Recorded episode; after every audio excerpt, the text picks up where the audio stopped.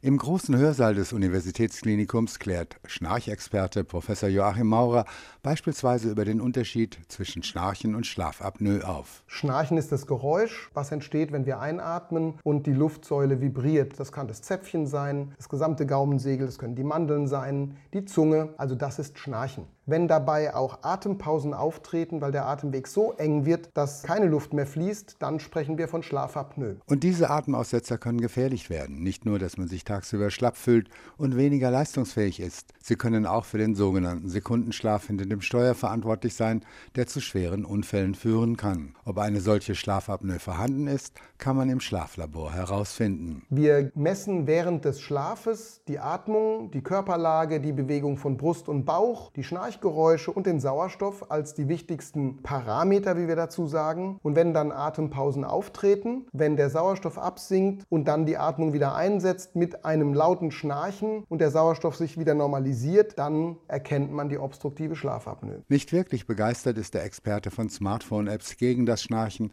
da sie selten wissenschaftlich überprüft sind. Das heißt, die können ganz gut sein, aber wir wissen es nicht. Aber in naher Zukunft werden wir auch Apps haben, die dann auch wirklich einsetzbar sind für uns und verwertbar sind nach medizinischen Kriterien. Beispielsweise können die Apps erkennen, ob der Schläfer auf dem Rücken liegt und ihn dann durch Vibrationen daran erinnern, dass die Seitenlage besser für ihn ist. Neben dieser und anderen Standardtherapien gibt es jetzt auch eine alternative Operationsmöglichkeit mit dem sogenannten Zungenschrittmacher. Da wird die Muskulatur des Atemweges angespannt, so wie wir das im Wachzustand tun, durch einen kleinen Schrittmacher. Und da gibt es verschiedene Modelle, die wir alle einsetzen können, seit 2010 mit weiterentwickelt haben und viele hundert Patienten damit bereits behandelt haben. Wer die Veranstaltung am 26. Juli vor Ort im großen Hörsaal der UMM besuchen will, kann sich unter www.medizinfürmannheim.de ein kostenfreies Ticket reservieren. Dort ist auch der Link zum kostenlosen Livestream zu finden. Joachim Kaiser, Universitätsmedizin Mannheim.